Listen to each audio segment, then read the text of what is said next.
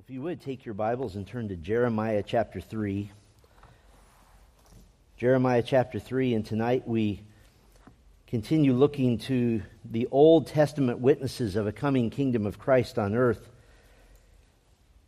And I want to just say this up front. It's as I was putting this whole project together, I, I really wrestled with the fact that we need to get into some theological weeds, into some details. And generally speaking, the common thought among most pastors is don't get your people into the weeds and into the details because you, you, you might lose them. And it's been so gratifying over these past uh, few months as we've really just gotten started with this Millennium series. I've, I've received feedback from so many of you that your ability to think about your heavenly future and your future on, on earth when Christ comes has increased, and that has given you hope. And that's the entire point, isn't it? The more that you know about the future, the more you can have it ingrained in your heart and who you are. And I, I truly feel bad for believers who are not taught and who, who their, their view of the future is simply, well, God will take care of everything in the end. We need more than that. The Bible gives us more than that. And I'm so thankful and so proud to be a part of, of this church body that eagerly desires these details.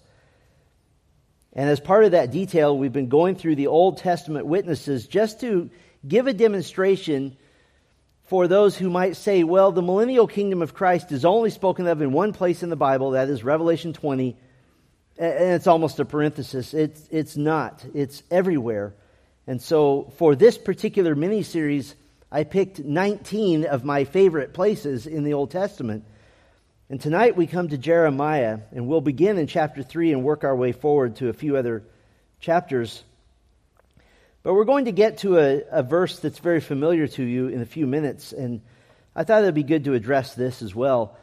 The fact that every Christian, all of us, we undergo times and maybe even long seasons of spiritual suffering.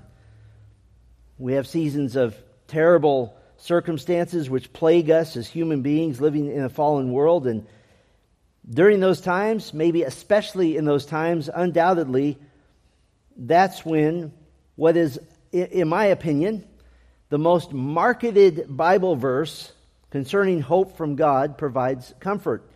This Bible verse is marketed in the form of placards, calligraphy art, coffee mugs, t shirts, website homepages, a number of years ago, when I was going through a difficult time in my own life, I received a beautiful gift with this Bible verse, and I appreciated it. And that is Jeremiah 29 11. For I know the plans that I have for you, declares Yahweh plans for peace and not for calamity, to give you a future and a hope. And certainly, in a general sense, that is true of all genuine believers in Christ, isn't it? God does know the plans He has for us, He does know our future. And hope is indeed secured by the blood of the cross and the certain hope of heaven. But we have a duty to the Word of God.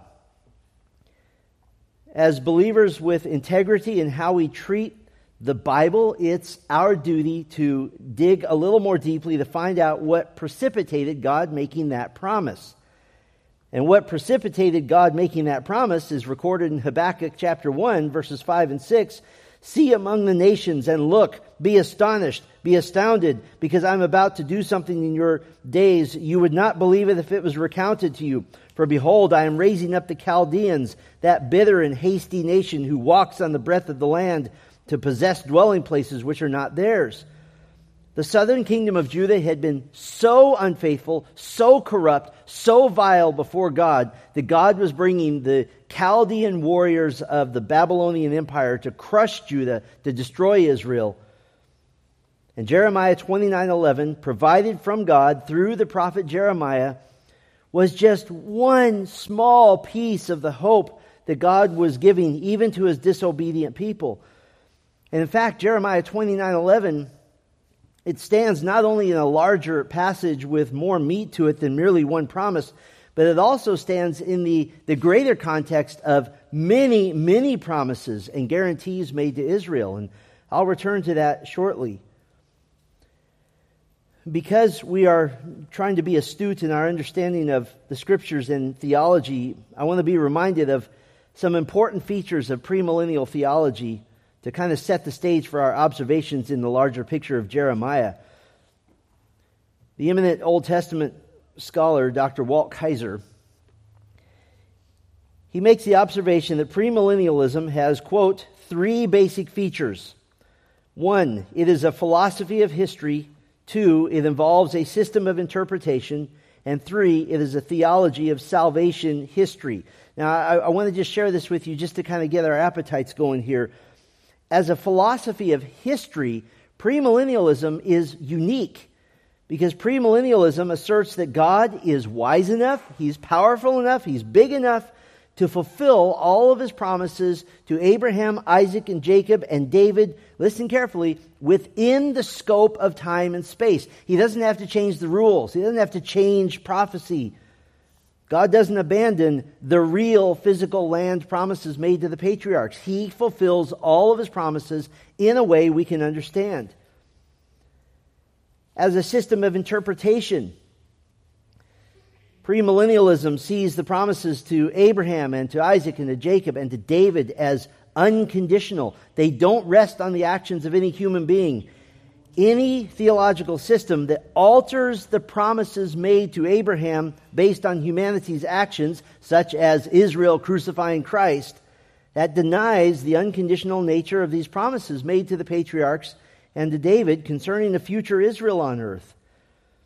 And then, as a theology of salvation history, God's judgment on Israel cannot be seen as his final word to his chosen nation. It's mind boggling to me to read theologians who say, as of 70 AD, when uh, Jerusalem was destroyed, God's plan for Israel came to a close. That is a hefty statement to make but consistently in the prophets of the Old Testament, which predict, yes, the judgment of Israel, they include the hope of Israel's return to the land and return to blessing. But here's the question posed by those in the camp of amillennialism, the, the theology that says Israel has, at some level or in some way, been replaced or redesignated by the church. Here's the question Weren't all those promises of return and blessing fulfilled when Israel returned from exile in the, in the fifth and fourth centuries? They were fulfilled then, weren't they? But now, because they crucified Christ, which makes the Abrahamic covenant conditional, by the way, it's not. But now, since Israel crucified Christ, Israel has permanently lost her place as a geopolitical national entity with rights to her own land, rights to her own future security, right? That's the major question. And why do we hammer away at this week after week after week? We don't.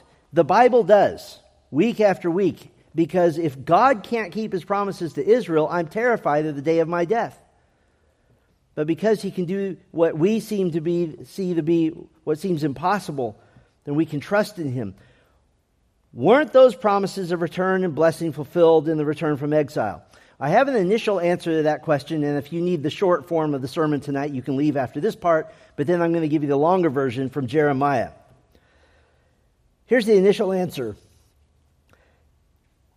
The post exile prophets, the prophets who wrote after Jews returned from the exile, they continued to prophesy of Israel's coming national blessing, which in ways which can't be reinterpreted or redesignated as the church unless you simply choose to interpret those after those post-exile prophecies through the lens of, of the New Testament somehow changing the meaning of the Old Testament. Now, for example, the prophet Haggai records God as promising that someday he'll shake all the nations and the whole world will bring tribute to Israel. This is after the return. Haggai 2 7. The prophet Zechariah records Jerusalem being the capital of the world, and obedient nations will bring their tribute, and sinful nations who don't will be punished. This is after the exile. Malachi records that the righteous in Israel will trample down the wicked with the finality of God's judgment in Malachi 4 3. Obadiah describes the fully expanded borders of Israel possessing the land of all their enemies with a final declaration of Yahweh's kingdom rule on the earth in Obadiah 19 through 21. And Joel describes the deliverance of Israel, specifying that those who escaped Jerusalem during, quote, the great and awesome day of Yahweh in Joel 2, 31 and 32. None of those predictions came about after the return from exile. None of them did. So there must still be something to come. So tonight I want to look at the Old Testament witness of Jeremiah to answer this question. Did the prophet Jeremiah, who's so important to Israel's history, did the prophet Jeremiah foresee a restoration of Israel beyond the return from exile? Now, before we dive in, this particular series on Old Testament witnesses is about the millennial kingdom in general. And I have tried my best to avoid Israel. That's not the topic. We have other series coming up for Israel, but it's impossible to avoid intersecting with Israel. They're, they're so intertwined. So this will be extremely Israel focused, but a little later we'll see how Israel's kingdom future intersects with your kingdom future with the Gentiles. So I'm going to give several answers to this question. Did the prophet Jeremiah foresee a restoration of Israel beyond the return from exile? Here's the first answer Five promises. That's the first answer. Five promises. And that brings us now to Jeremiah 3 14. I'm going to read to us from verse 14 through verse 18. Jeremiah 3:14. Return, O faithless sons, declares Yahweh, for I am a master to you, and I will take you one from a city and two from a family, and I will bring you to Zion. Then I will give you shepherds after my own heart who will shepherd you on knowledge and understanding. It shall be in those days when you are multiplied and fruitful in the land, declares Yahweh. They will no longer say, the ark of the covenant of Yahweh, and it will not come upon the heart, nor will they remember it, nor will they miss it, nor will it be made again. At that time they will call Jerusalem the throne of Yahweh and all the nations will be gathered to it, to Jerusalem, for the name of Yahweh, nor will they walk any more after the stubbornness of their evil heart. In those days, the house of Judah will walk with the house of Israel, and they will come together from the land of the north to the land that I gave your fathers as an inheritance. Jeremiah gives the reader a prophetic end times flavor to this passage. At that time, verse 17, in those days, Verse 18, the time where there's no more walking in sinful stubbornness. In verse 17. But we could break this down into five promises. The first promise God will remember every believing Jew. God will remember every believing Jew. In verse 14, even if there's only one from a city or, or just two from an entire family or a whole clan, not one true believer will be forgotten. They will be returned to Jerusalem. In verse 14, God portrays Israel in very tender, loving family terms. He pictures Israel as his sons. But also, in even more intimate terms, he says, I am a master to you. Why is that an intimate term? Well, the Hebrew word here doesn't portray a master in the sense of the master slave relationship, it pictures the husband wife relationship. It's translated other places in the Old Testament as, I am a husband to you. And so the basis for God's pleading to Israel to return to him is based on an unbreakable marriage bond. It was a marriage bond that God entered into with Israel at Mount Sinai. And because of that bond, God will remember every believing Jew. As a second promise, God will provide faithful shepherds. God will provide faithful shepherds. Verse 15, and I will give you shepherds after my own heart. Now, some would say that in the return from exile, this was fulfilled by men like Zerubbabel and Ezra there at the, at the return. But that can't be construed as a permanent fixture at all. Only the coming of the great shepherd, as described in Ezekiel 34, will accomplish that promise, along with all the under shepherds appointed by him. It's a third promise. God will fulfill his promises of a great population. God will fulfill his promises of a great population. Verse 16, it shall be in those days when you are multiplied and fruitful in the land. What is this speaking of? Well, we could look, we'll look in a few minutes at Jeremiah 23, which repeats this promise. We could think about uh, God's promises to Abraham that he would make his descendants as the stars of the sky, as the sand of the seashore. He'll fulfill his promises to a great, of a great population. There's a fourth promise God will replace the Ark of the Covenant. God will replace the Ark of the Covenant. Verse 16. Why is this? Well, the Ark of the Covenant, during the time of the Old Covenant, it served as the throne of God on earth. It was placed in the Holy of Holies, the inner sanctuary of the temple, and it signified God's spiritual presence with his people. But now, verse 17, Jerusalem itself is the throne of God. And the nations are being gathered to the throne of Yahweh. It indicates visits to the king, to a person. The nations gathering in Jerusalem, this is one of the grandest pictures of the coming kingdom. It can't be spiritualized away as simply nations coming to faith in Christ. The text is very specific. They're gathering to Jerusalem, to the city. And there's a fifth promise God will reunite Israel. He'll reunite Israel. Verse 18 In those days, the house of Judah, the southern kingdom, will walk with the house of Israel, northern kingdom. Now, some will claim, well, that's what happened in the return from exile. They, they came back as a unified nation, and it was to a degree. But the return from exile was just a few thousand people, it wasn't the whole nation. And those returning, by the way, none of them came from the ten northern tribes. None of them. They never returned. You might know this also, the last phrase in verse 18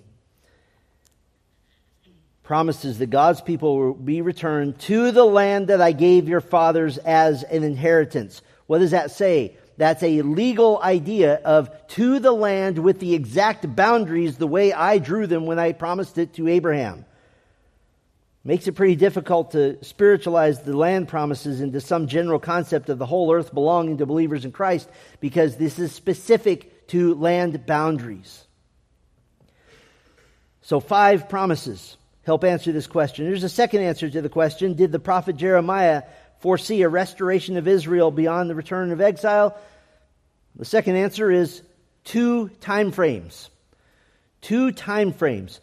Now we can go together to Jeremiah chapter 16. Jeremiah 16, verse 14. Two time frames. Jeremiah 16, verse 14. The first time frame that answers this question is that restoration follows judgment. Restoration follows judgment. Jeremiah 16, verse 14.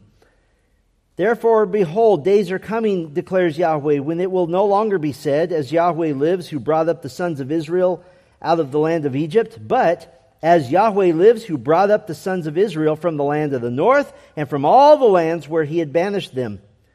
For I will return them to their own land, which I gave to their fathers.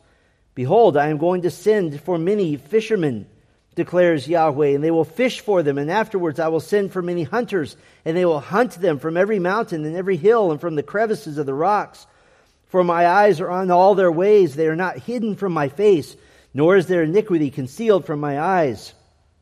I will first doubly repay their iniquity and their sin, because they have profaned my land they have filled my inheritance with the carcasses of their detestable idols and their abominations.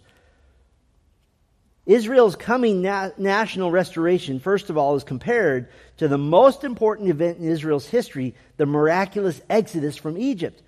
And, and in fact, the national restoration will replace the exodus as the quintessential example of God's saving power. Uh, even today, Jews say, Remember, we serve the God who brought us out of Egypt. And now this will replace that. Remember, we serve the God who brought us back from every nation on earth. Verse 15 defines this restoration as a physical return to the land, and the return to the land defined to the patriarchs. That's never happened in biblical history or post biblical history. But as we read in verses 16 through 18, Israel must first undergo judgment for national sin. Verse 18, I will first doubly repay. When he says first, it means before the restoration I described in verses 14 and 15. Now, just to be clear, to doubly repay, this isn't double punishment. This would be inconsistent with God's justice, with his nature. It just speaks of proportionate justice. Nothing is more heinous in terms of covenant disloyalty than idolatry. It's spiritual adultery. So the payment for sin is very severe. In Isaiah's prophecy, God declares the same idea that at the end of the exile, Israel will have received double for all of her sins, just and proportionate judgment. The second time frame, which answers our question, is a coming time of Israel's distress a coming time of Israel's distress. And this overlaps certainly with the judgment, but it's, the, the text gives a separate explanation. This coming time of Israel's distress, and the nations of the world are gathering around her. And if you say, this sounds a lot like the book of Revelation, yes, because it's describing the same thing. Verse 19, O Yahweh, my strength and my strong defense and my refuge in the day of distress. To you the nations will come from the ends of the earth and say, Our fathers have inherited nothing but lies, futility, and things of no profit. Can man make gods for himself? Yet they are not gods. Therefore, behold, I am going to make them know. This time I will make them know my power and my might, and they shall know that my name is Yahweh. And so God describes Israel here in what he calls a day of distress. The nations of the world are, are gathering around her, and the result will be that the nations see God for who he is. And this will happen in two ways. First, it'll happen through the, the might of his rescue of Israel. Zechariah 14 describes this and the, the judgment of all these nations. But then it'll happen, secondly, through the remnant of Gentiles who survive and they witness the restoration of Israel and the return of Messiah. And I, I love what verse 18 says. Here's what the Gentiles are admitting Our fathers have inherited nothing but lies. And they realize can man make gods for himself, yet they are not gods? This is the salvation of many Gentiles.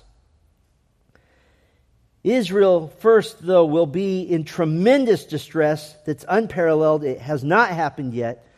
It's a time described many places in Scripture. Daniel 12:1 speaks of a time of distress such as never happened since there was a nation. Revelation 12, 13, and 14 speaks of the people of God flying to the wilderness to hide for three and a half years. Jeremiah 30, verse 7 says, Oh, for that day is great. There is none like it. It is the time of Jacob's distress.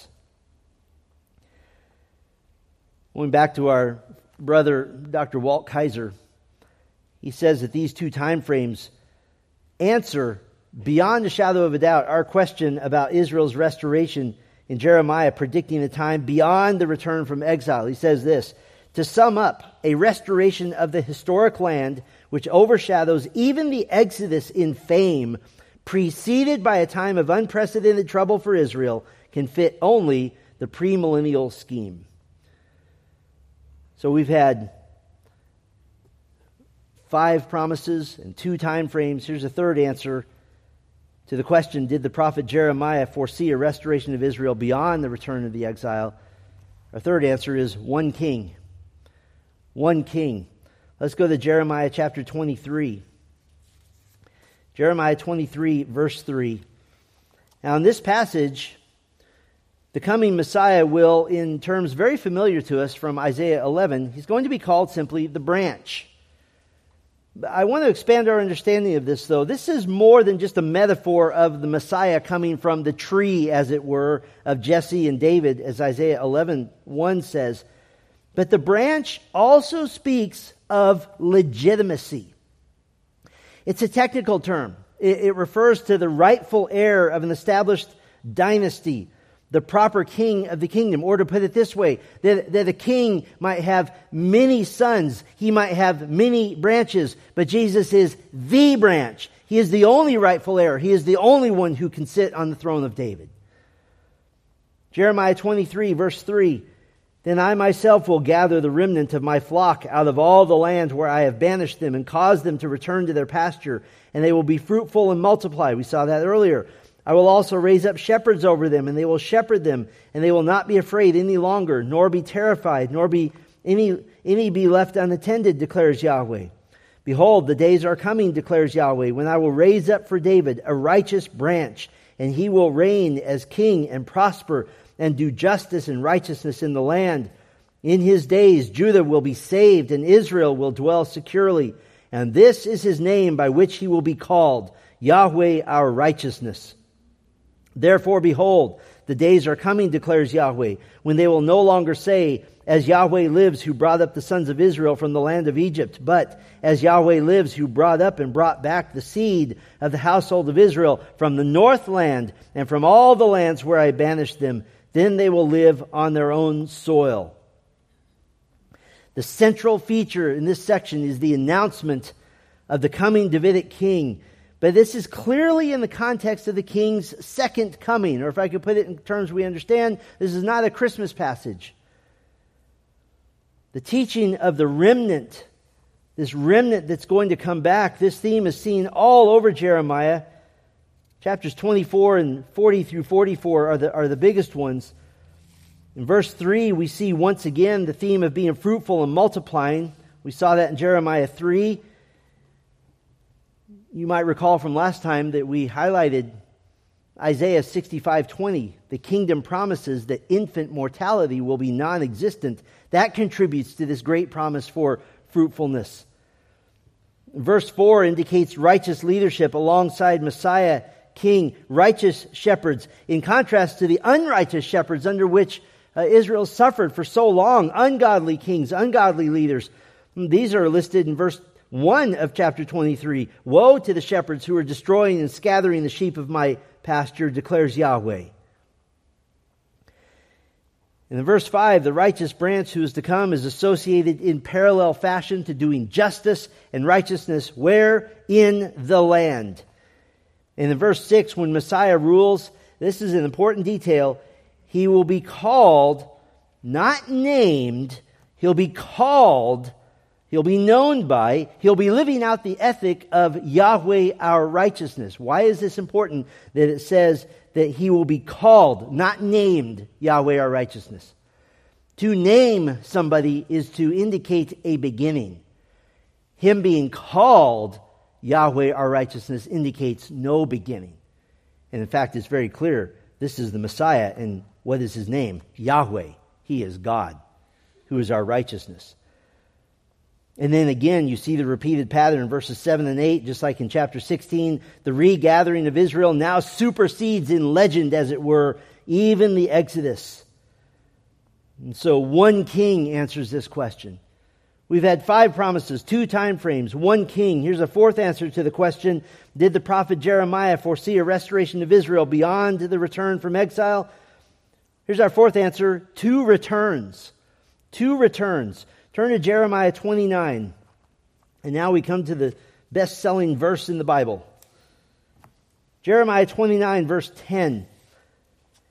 This portion is addressed to the exiles of Babylon. Jeremiah 23, beginning in verse 10 For thus says Yahweh, when 70 years have been fulfilled for Babylon, I will visit you and establish my good word to you and return you to this place. For I know the plans that I have for you, declares Yahweh, plans for peace and not for calamity, and to give you a hope and a future, a future and a hope rather. Then you will call upon me and come and pray to me, and I will listen to you. You will seek me and find me when you search for me with all your heart. I will be found by you, declares Yahweh, and I will return your fortunes and will gather you from all the nations and from all the places where I have banished you, declares Yahweh, and I will cause you to return to the place from where I sent you into exile. Now, verse 10, just a little side note here, uh, almost as if just it's, it's like an asterisk, God promises the destruction of an indestructible empire. That is Babylon, the Babylonian Empire.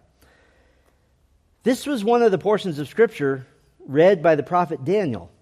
and it led him to immediate prayer, immediate rejoicing as he read this text just a few years shy of the 70 years being complete. Daniel 9, beginning in verse 1, in the first year of Darius, the son of Ahasuerus, from the seed of the Medes, who was made king over the kingdom of the Chaldeans, in the first year of his reign, I, Daniel, discerned in the books the number of the years concerning which the word of Yahweh came to Jeremiah the prophet for the fulfillment of the laying waste of Jerusalem, namely 70 years. I won't go into a lot of detail about the 70 years. There's a lot of questions as to how you figure that out. How do you figure out the 70 years? Actually, you can arrive at 70 years from multiple angles. I think the easiest solution is one from common history in 539 BC. The Babylonian Empire fell to the Persians. That was predicted in Jeremiah 29:10. In 538 BC, Cyrus of Persia issued his decree to allow the Israelites to return to Israel. Ezra 1 records this.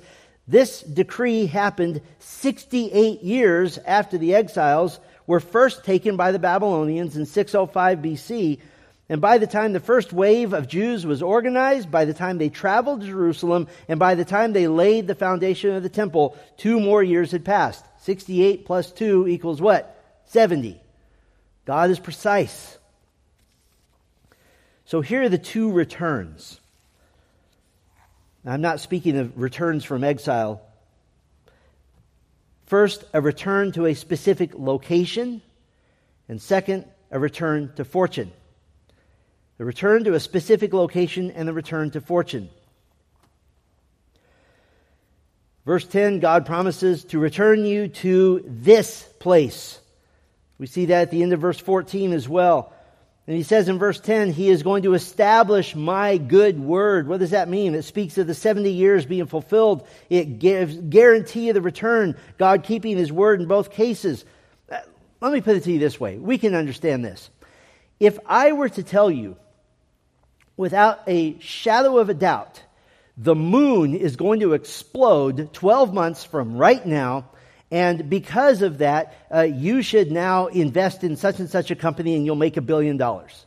And you go, ah, that's silly. 12 months from now, the uh, moon explodes. What are you doing? You're online with, with whatever investment service you like. Give me everything you can in this. God said, I'm going to destroy the most powerful empire on earth and oh, by the way, you're going to go back to the exact boundaries of the land that I promised. Most powerful empire on earth crumbles. What does that mean? You can count on the fact that the land promises will be fulfilled. But what is this place? What is it? In the greater context of Jeremiah 3, which we saw earlier, this place, the land that I gave to your fathers as an inheritance,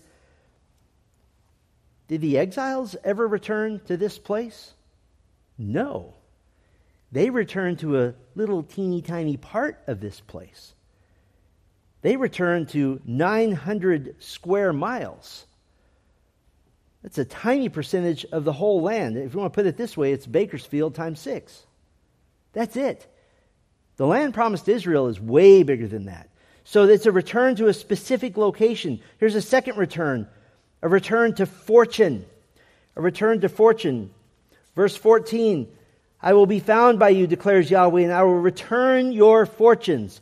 What does that mean? Scholars debate this. What does it mean that her fortunes are returned? The easiest option is it simply means, I'm going to give you your land back. All that belongs to you becomes yours. There's a clear connection here to the promises that God makes in Deuteronomy chapter 30, beginning in verse 3 that Yahweh your God will return you from captivity, return his compassion on you. He will gather you again from all the peoples where Yahweh your God has scattered you. And Yahweh your God will bring you into the land which your fathers possessed, and you shall possess it. I want to draw your attention back now to this best selling of all Bible verses. Verse 11 I know the plans I have for you, declares Yahweh, plans for peace not calamity to give you a future and a hope. In particular, I want to focus our attention on the phrase to give you a future and a hope. The word future here in Hebrew is the word end. The same word is often used to describe the final outcome of a situation. Proverbs 5 4, her end as, is bitter as wormwood. Proverbs 16 25, there's a way which seems right to a man, but its end is the way of death. Isaiah 46 10, God declares the end from the beginning. So it's best to see future as end. Future and hope, they're, they're parallel. They're the same thing, that your hope is in the end. It's at the, at the end of everything. The end is the hope, and the hope is the end. This is not just a generalized promise. This is an eschatological promise that at the end of everything is when the best stuff happens. And listen, the return of 50,000 people out of millions and millions, the return from the exile, that cannot be the ultimate fulfillment of this prophecy because God is looking to the end, not to a little time in the middle. So far, our answers have been five promises, two time frames, one king, two returns. There's a fifth answer to the question Did the prophet Jeremiah foresee a restoration of Israel beyond the return from exile? Take a deep breath. This answer is 13 characteristics. I saved this one for last. Turn to Jeremiah 30. Jeremiah 30 is so New Testament flavored. The larger section of Jeremiah 30 through 33 contains the new covenant prophecies of Jeremiah. All Reformed believers agree that Jeremiah 30 through 33 contains a major prophecy of the coming new covenant. However, trying to separate that, trying to extricate these new covenant promises away from the intertwining promises with Israel, it becomes really difficult because the promises to Israel are specific, they're precise, and they're, they're interwoven with the new covenant. You can't get them apart from each other. The Israelites were exiled by God. The southern kingdom of Judah exiled to Babylon, which would eventually be conquered by the Persians. But by the time of the Babylonian exile, the prophet Jeremiah, he wrote that God would be faithful to his covenantal people. Jeremiah 30, verse 1, the word which came to Jeremiah from Yahweh, saying, Thus says Yahweh, the God of Israel, write all the words which I have spoken to you in the book. For behold, days are coming, declares Yahweh, when I will return the fortunes, there it is again, of my people, Israel and Judah. Yahweh says, I will also cause them to return to the land that I gave to their fathers, and they shall possess it. So, what will be the characteristics of this return to the land? What's it going to look like? I'm going to give you a quick list. Number one, never enslaved again. They're never enslaved again. Verse 8 of Jeremiah 30, and it will be in that day, declares Yahweh of hosts, that I will break his yoke from off your neck and will tear off your bonds, and strangers will no longer make them their slaves. Never enslaved again. It's the second quality total vindication. Total vindication. Verse 11 of Jeremiah 30. For I am with you, declares Yahweh, to save you, for I will make a complete destruction of all the nations where I have scattered you. There's a third characteristic rebuilt Jerusalem and the temple. A rebuilt Jerusalem and the temple.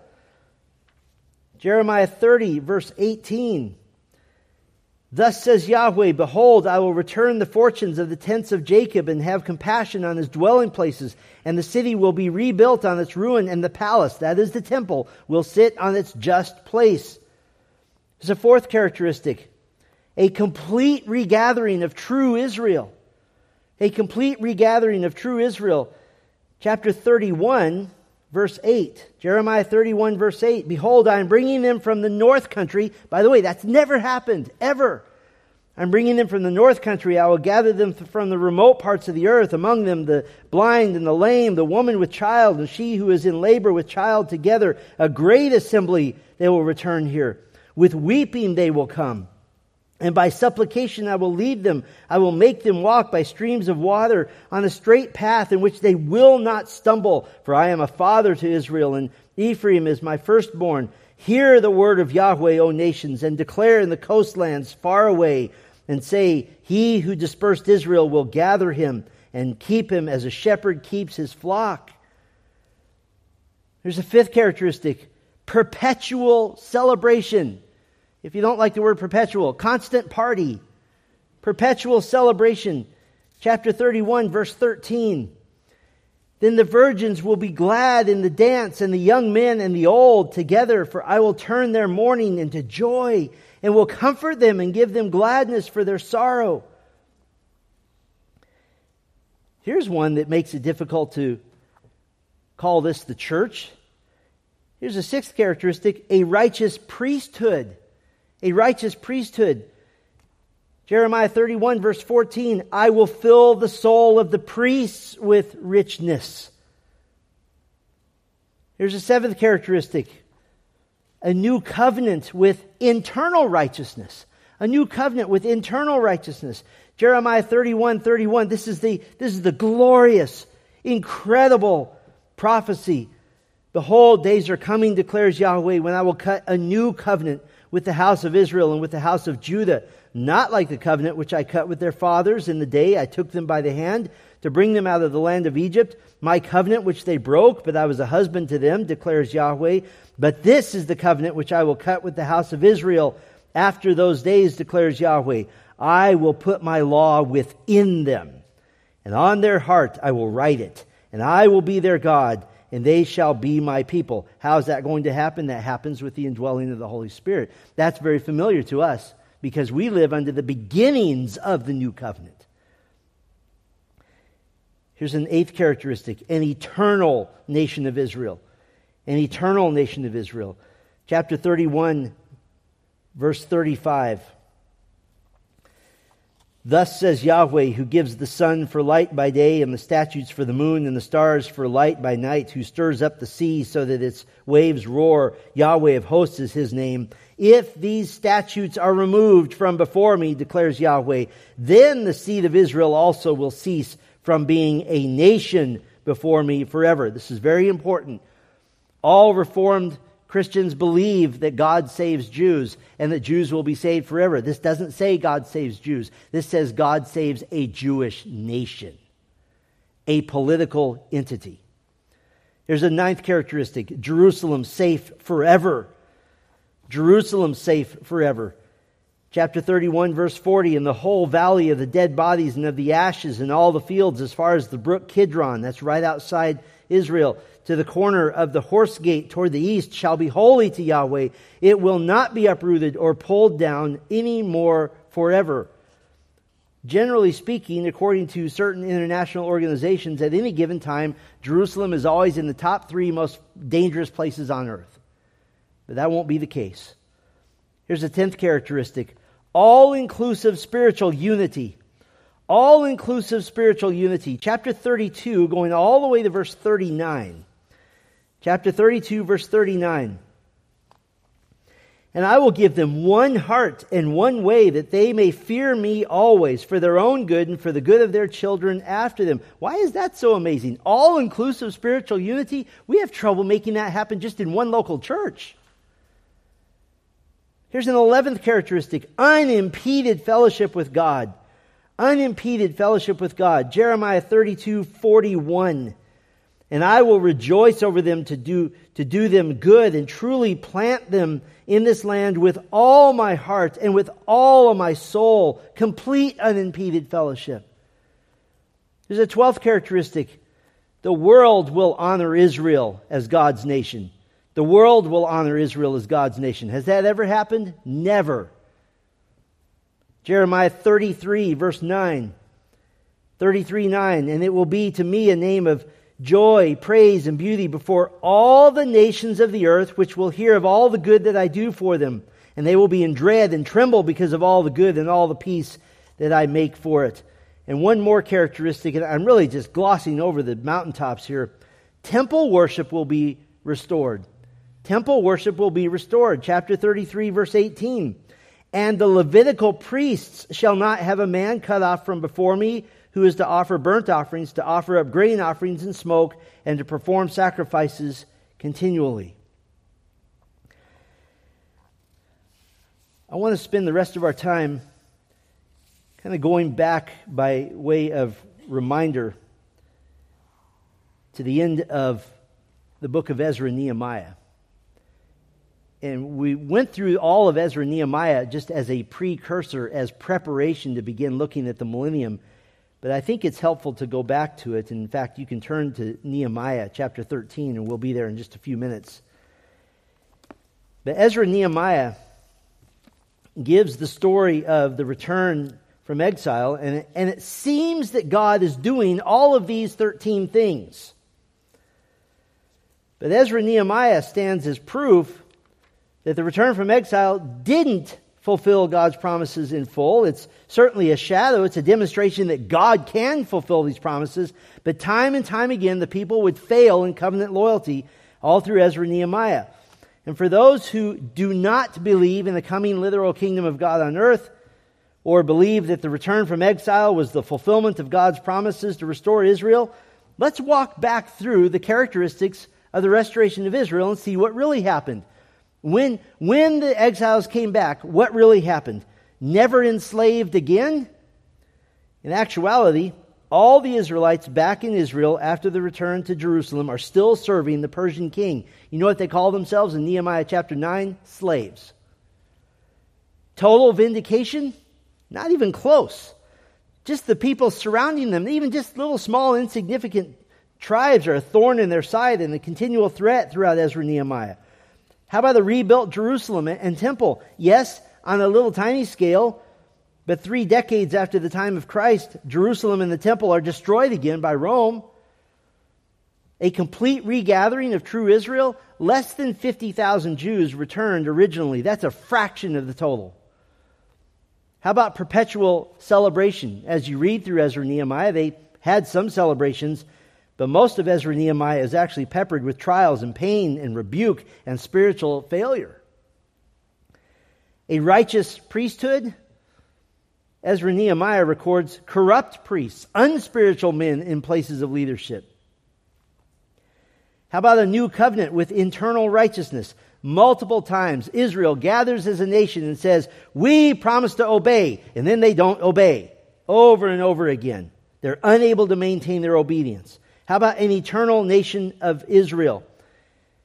Israel will only be even what we might call semi independent for one time period of about six years between the current time at the return of the exile in the late 5th century BC all the way until Rome decimates the nation. No, there's no eternal nation of Israel there. Jerusalem safe forever. In AD 70, the Roman legions of Titus destroy Jerusalem, destroy the temple all inclusive spiritual unity. Ezra and Nehemiah both had to contend with disunity among the people. It's a constant theme. Some wanted to keep the law of God, some wanted to disregard the law of God. Some wanted to be faithful as an ethnic people, others wanted to pander to all the surrounding pagans. Unimpeded fellowship with God. Nehemiah chapter 7 through 10 are all about having to reestablish fellowship with God after the exile. And, and this fellowship's broken again and again the world honoring Israel as God's nation. Not even the little bitty tribes around Israel honored them as a nation. And certainly the Persia, Israel was just one little tiny conquered province that they controlled. Temple worship restored, eh, for a little while, but it didn't last. So what does Jeremiah tell us? Jeremiah tells us that for any who would say that God's final promises to Israel were fulfilled in the return from exile and that there's no future for national Israel, that cannot be the case. He's given us the evidence of five promises, two time frames, one king, two returns, and 13 characteristics. And I want to go back and remind us of the great Jeremiah himself. He threw in the towel. He waved the white flag. He knew that the return from exile was not the end. It was not, could not be God's fulfillment of his promises to Israel. In Jeremiah 13, or Nehemiah 13 rather, Nehemiah gives four what I could call remembers. Four times Nehemiah says, Remember and it shows that he knew that the kingdom of God on earth, the restoration of Israel, had not been fulfilled. The first, remember, Nehemiah 13, verse 10. I also came to know that the portions of the Levites had not been given to them. And so the Levites and the singers who did the work had fled, each to his own field. So I contended against the officials and said, Why is the house of God forsaken? And I gathered them together and had them stand in their posts. All Judah then brought the tithe of the grain, new wine, and oil into the storehouses.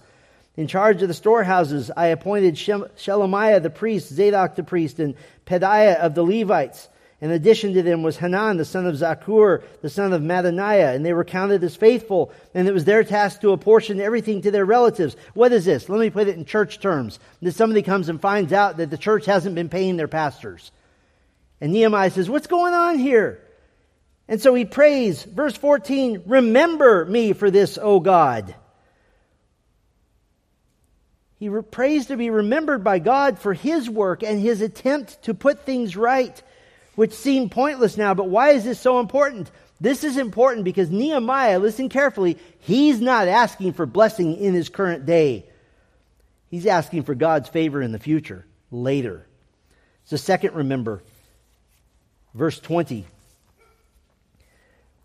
Once or twice, the traders and merchants of every kind of merchandise spent the night outside Jerusalem then I warned them and said to them, Why do you spend the night in front of the wall? If you do so again, I will send forth my hand against you.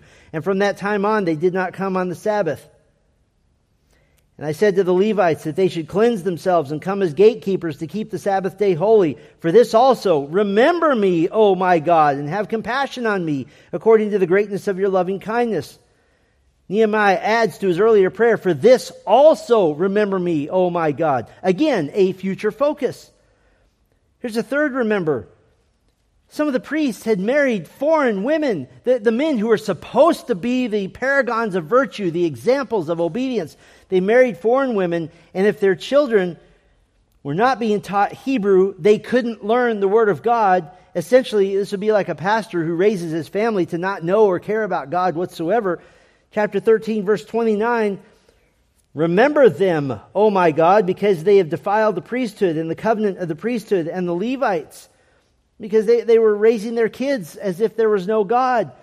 Nehemiah is asking God to remember that he has defended the sanctity of the priesthood, he's defended the sanctity of the Levites.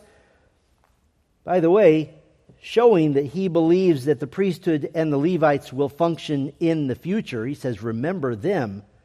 We already saw this in Jeremiah 31 and 33. And there's a fourth remember. This is not only a summary of the first three remember prayers, it is the anticlimactic, disappointing end to all of Ezra Nehemiah. Verse 31 at the very end Remember me, O my God, for good. Meaning, today is done. It's disappointed. May you remember me tomorrow in the coming day. Or to put it this way, what was Nehemiah's theology of the end times? Today we'd call him premillennial because he lived the fact that Israel cannot function without her righteous king. He lived through it. And the king, Yahweh, our righteousness, he will bring the fullness of his kingdom and all that this means for Israel. When? When he returns. Doesn't Jeremiah and then back to Nehemiah here, doesn't it start to remind you of the book of Revelation? All those who say, well, the millennial kingdom is only in Revelation 20. Just read the Old Testament. It's everywhere. It's everywhere. And what's the focus? The focus is the kingdom of Christ on earth cannot happen until Christ is on the earth. And that's what we pray for. That's what we long for. Let's long for it now together in prayer. Our Father, we come to you now, and as we have said at times that perhaps you would be so gracious that this is the last Lord's Day that we worship together on this earth, that perhaps Christ would come and take us home and begin that ticking clock of the seven years of the Great Tribulation while we in our resurrected bodies enjoy the glories of heaven, awaiting the return to earth when Christ comes and brings all of his heavenly armies with him. Perhaps this would be our final Lord's Day here, and that would be tremendous. But in the meantime, we know that we have a calling from the King himself, and that is to go into all the nations and to make disciples. I pray that we would be faithful to that task until such a day that our Savior does return, that the King comes. We do pray for his soon coming, but we pray that we would be faithful to proclaim his name until that day happens. And it's in his name we pray. Amen.